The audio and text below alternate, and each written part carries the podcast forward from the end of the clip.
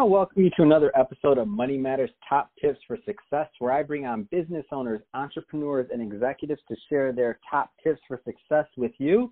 I'm really excited to have on the line today Gerard Dache. He is the president at Government Blockchain Association. He's going to tell us a little bit more about that. Um, first off, uh, Gerard, welcome to the show. Well, thanks. Thanks for having me, Adam. Yeah, well, hey, I appreciate you, um, you know, making time out of your schedule to come on here. I, I, I was reading a little bit more about um, the Blockchain Association and the following you have there and some of the work you're doing, and we're going to get into that. I'm sure my viewers are going to be super interested in that. A lot of people out there that are curious about that technology. But before we go into that, um, let's just talk a little bit about your background and, you know, kind of how you got into business. Sure. Well, um, I'm going to start from uh, a, a kind of uh, growing up and just kind of the, the things that were important to me. Uh, growing up uh, when um, I had a great great family background. Uh, we weren't we weren't really well off, but um, but I had a great uh, great great set of parents. Things turned when I was about 16. Uh, my dad died. My mom had a nervous breakdown, so I was somewhat.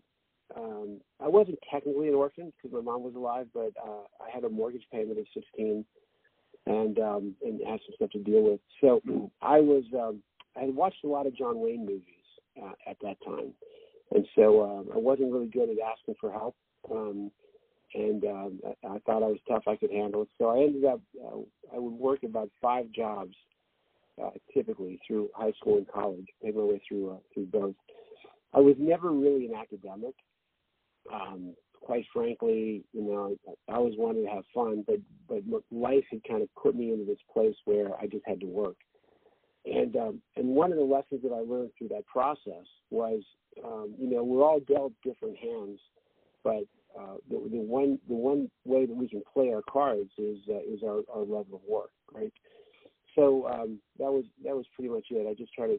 It took me seven years to get through school. I didn't necessarily have stellar grades, but um, when I got into my first job uh, out of school, um, I spent some time in the military. I spent about 13 years in the military, and um, and that the military really taught me, I, I think, two things. Right, one was a sense of mission, and the other one was uh, I, I started as an enlisted. I, I ended up as an officer, um, but it really taught me to put the men first. Right, to that uh, you know we train our officers in the, in the U.S. military that when the food comes, that all the you know all, all your soldiers eat, and then you eat last, right?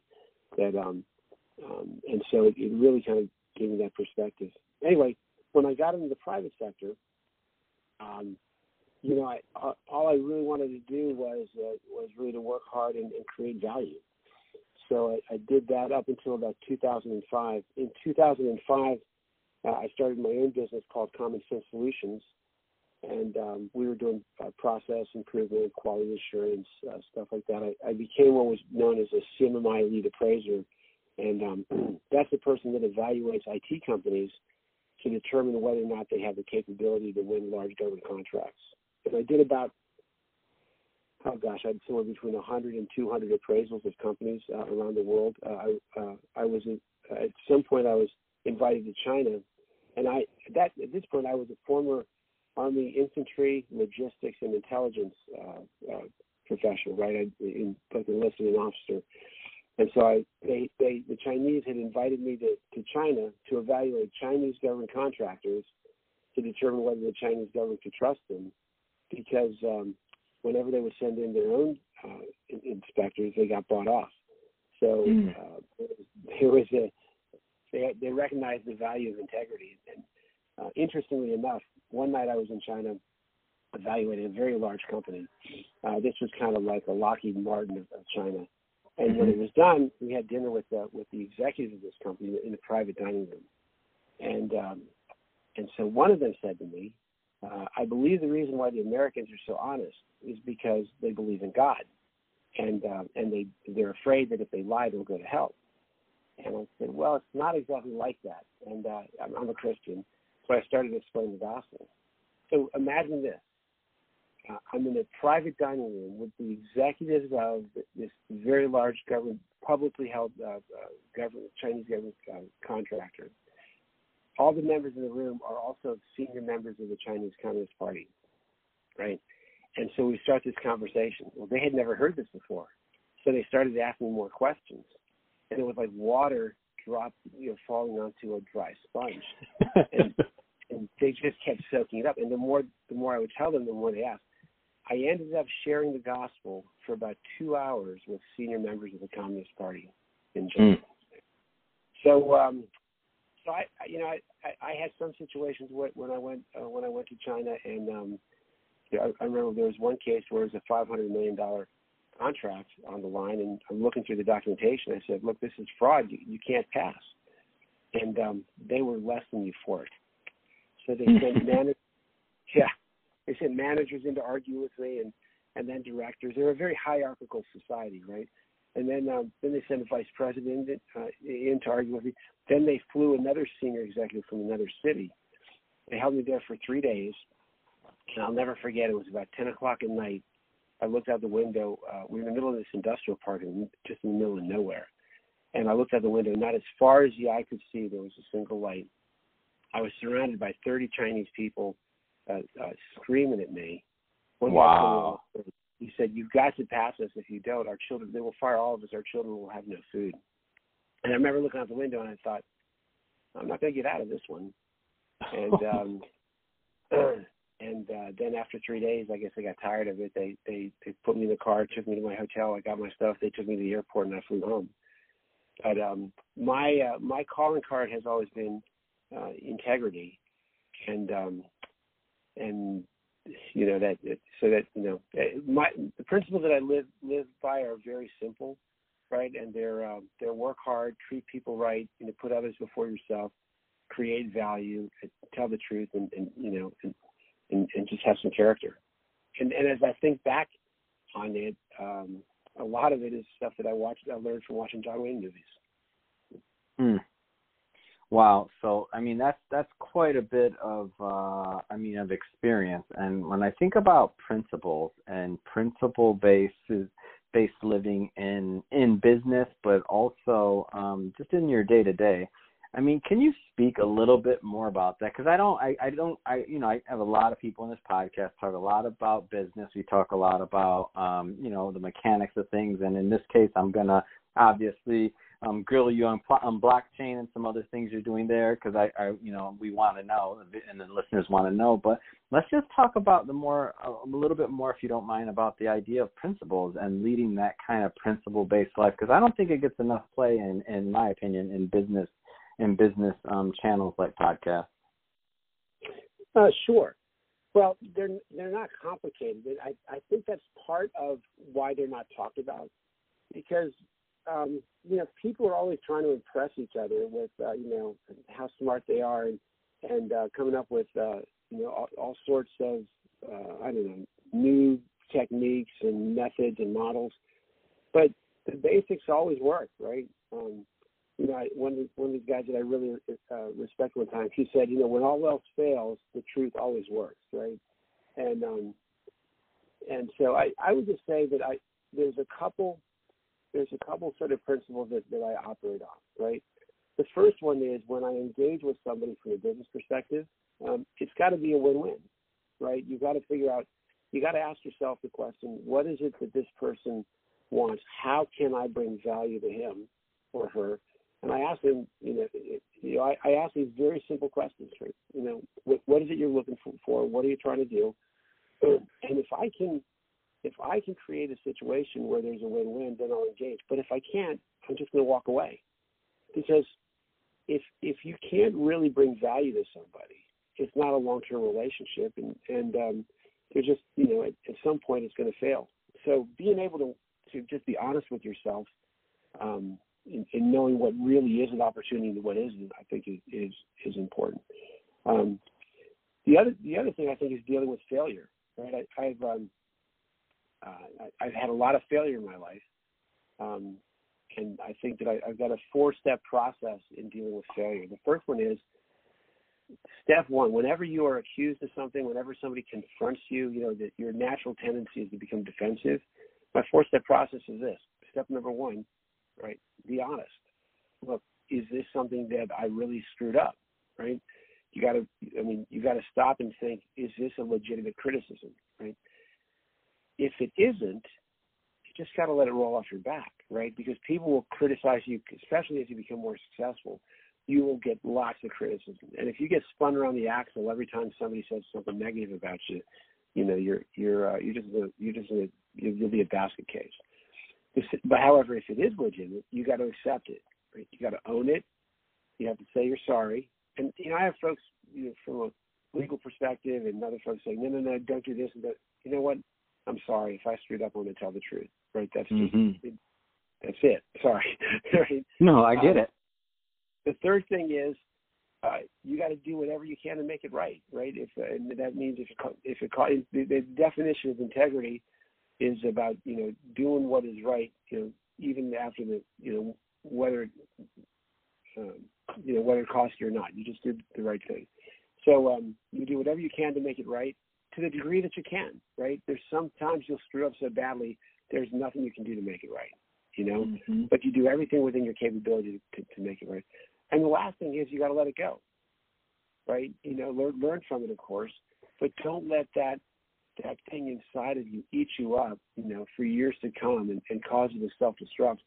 Because the secret is you're going to screw up a lot. If you're going for anything big, you're going to probably screw up as many times as you succeed, maybe more, right? And you can't let those screw ups, uh, you know, constantly eat away at you. You got to get past it. So, and then I, I would say the third, the third thing that just comes comes to mind is I have uh, two sort of mental images in my life that, that are these are tapes that are constantly running. Uh, the first one is, uh, and they're both related to transparency, right? The, the first one is um, I imagine that whatever I'm doing is being watched by my wife, by my kids, by my friends, by my colleagues, right? Anybody who knows me that might have an interest in the situation, I imagine they're standing all around me, watching me say whatever it is I'm going to say, right? Do whatever it is I'm going to do and um, and I got to be okay with that, right? And then the, um, the the other the other version of the same principle is one day I'm going to meet my maker, and when I do, we're going to take that DVD, right, that I have, and we're going to, mm-hmm. put it in a giant screen, screen TV that he's got up there, right? It's you know all decked yep. out, and uh, and we'll sit down and, and we're going to watch my life, right? And I got a lot of stuff on there that I'm really uncomfortable about about that moment, right? I've done a lot of things I wish I hadn't, right?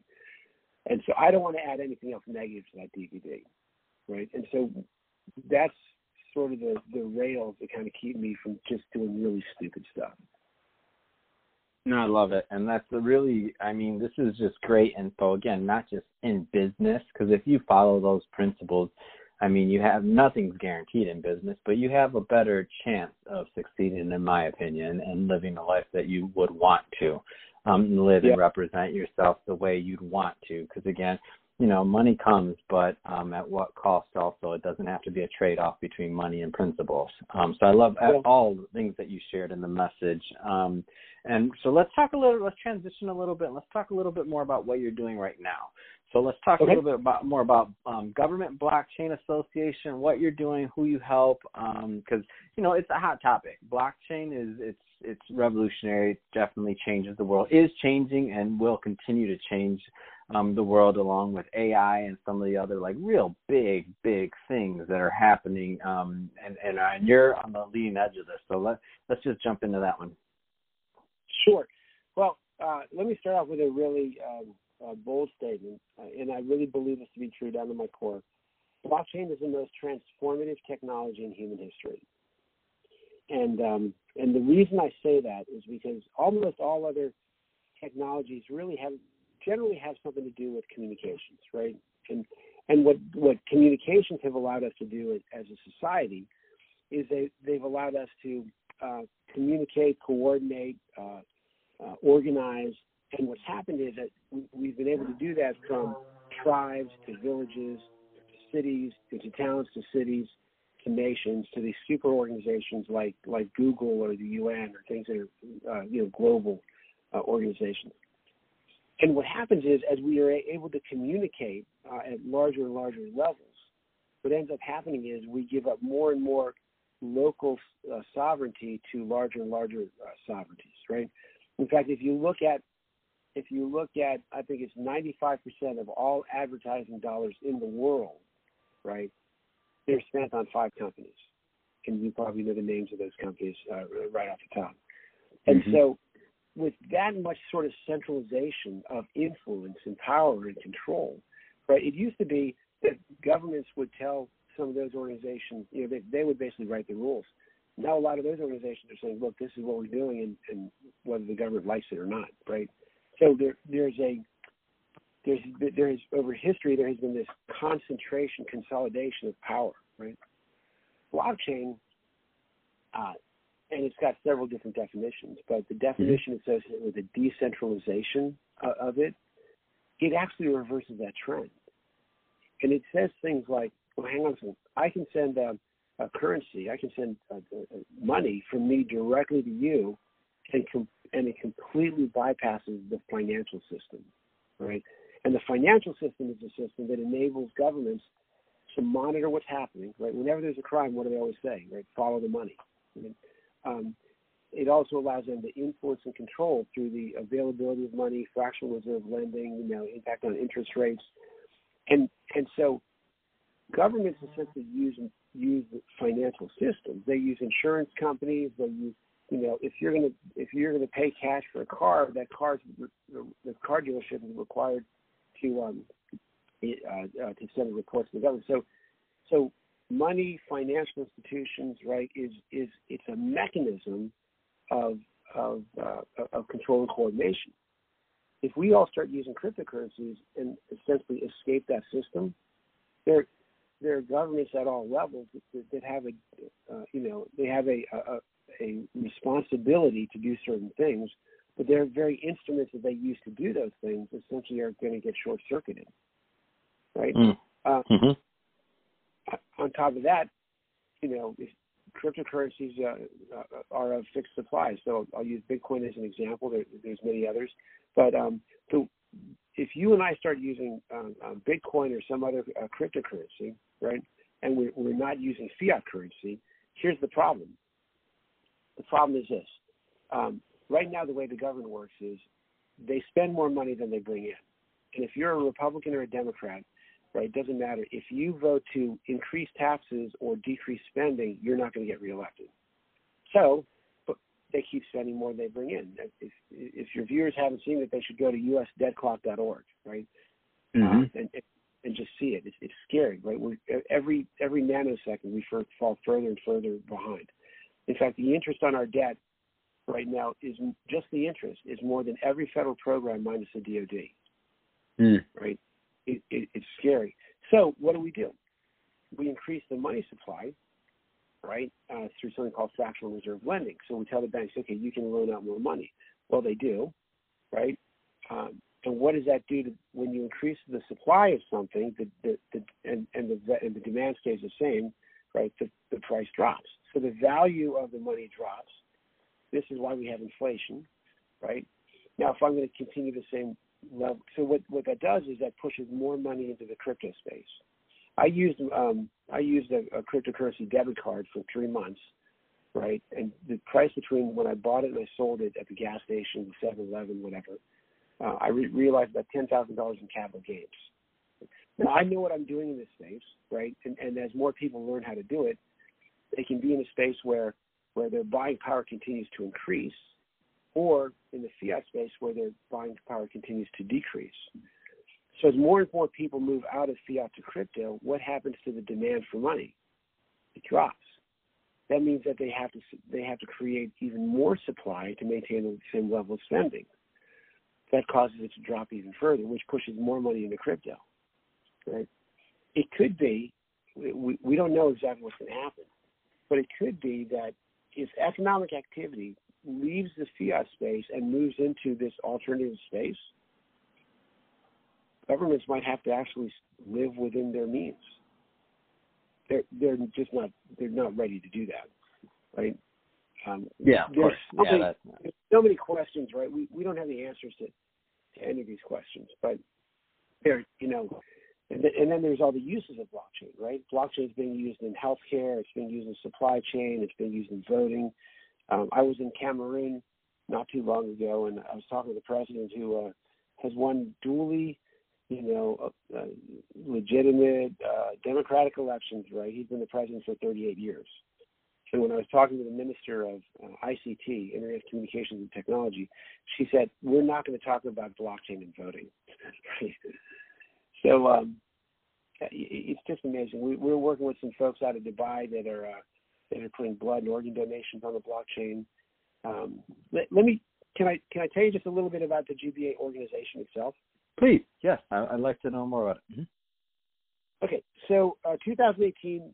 Um, this is now um, it's January of 2019. Um, 2018 marks our first full calendar year in existence. We currently have about 15,000 people attending events in 90 cities around the world. We've got, I think, the number is around 54 working groups on uh, every subject like uh, asset management, uh, identity management, supply chain, um, you know, uh, voting, healthcare, genomic research. I mean, the list kind of goes on and on. You can uh, people can see a list at gbaglobal.org.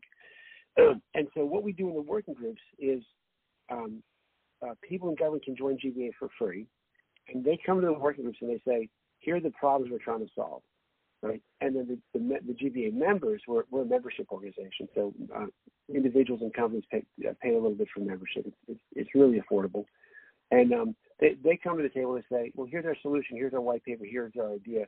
And they do the solutioneering in the working groups, right? Mm. And that way, the, the government employees can go, go back into those other spaces and they now have the information that they need to make smart choices with regard to um, uh, you know how they're going to tackle some of these things.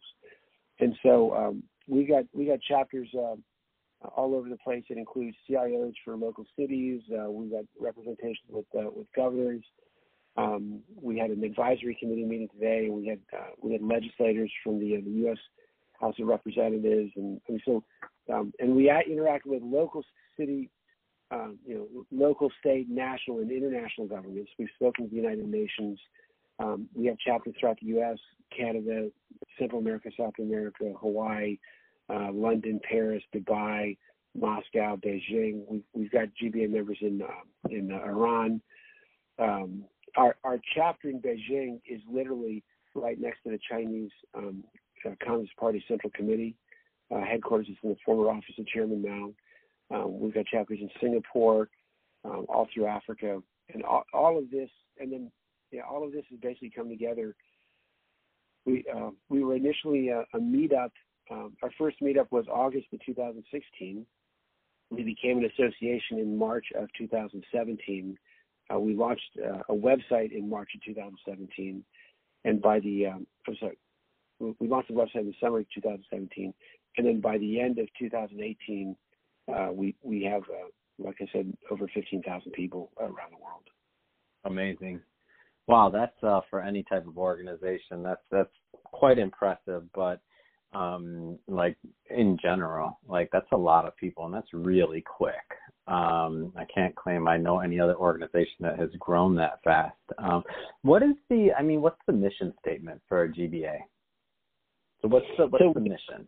If I was if I was like if I'm in the space, if I'm in blockchain, and if I'm listening to this and I'm like, ah, should I join GBA? I mean, what? But you know, it's just another. What would you say? Like, what's the mission of it? Right. So uh, we are a business league, right? And and you know, one thing that uh, as you grow, people are always going to try to pull you in different directions. So I've been mm. very, very passionate about clearly articulating uh, exactly what we are. And basically, what we do is we bring government and business together to find solutions. Hmm. So that's why folks in government can join for free, and that's why uh, you know the, the, the, the, individuals and the companies that join GBA, they they, um, they they they pay a little bit of money so they can connect, communicate, and collaborate. And so success for us is every time we hear uh, about a project where GBA members are working together uh, mm-hmm. on an R- RFP or coming up with a solution or deploying a solution, we just brag about them big time. And so we have a social media outreach. Um, if, if one of our working groups, uh, you know, has uh, creates something, does something that of value, we do a, uh, a strategic uh, outreach, and it'll generally hit 100,000 eyeballs uh, within about a week because we want everybody mm-hmm. to know about the success that they're having. Because that, that shines light on GBA. But when we shine light on our members, it makes GBA look stronger. Oh, that's great. That's great. Well, and what's what's the website? Um, finally, so people can um, learn more. Sure, it's gbaglobal.org. So Government Blockchain Association, gbaglobal.org. All right. Well, hey, Gerard, I really want to appreciate you for um, and recognize you for taking time out of your schedule for this interview, and thank you for um, educating myself and the listeners on your on some of the principles the principle-based uh, life and business, and uh, also about educating us more on GBA. Like, I really appreciate it. And um, again, for the for all the viewers, um, check out the website if you're if you're in blockchain, if you're even just curious about it. I mean, this it is the future. So, um, so again, thanks, Gerard. Um, appreciate everyone for coming out and listening today. Again, Adam Torres um, on Instagram, Ask Adam Torres. You can um, follow me there to get all the updates of the books I'm releasing, events, all the other things that are happening over in the Money Matters world. And uh, have a wonderful day. Thank you, Gerard. Thank you, Adam. Thank you.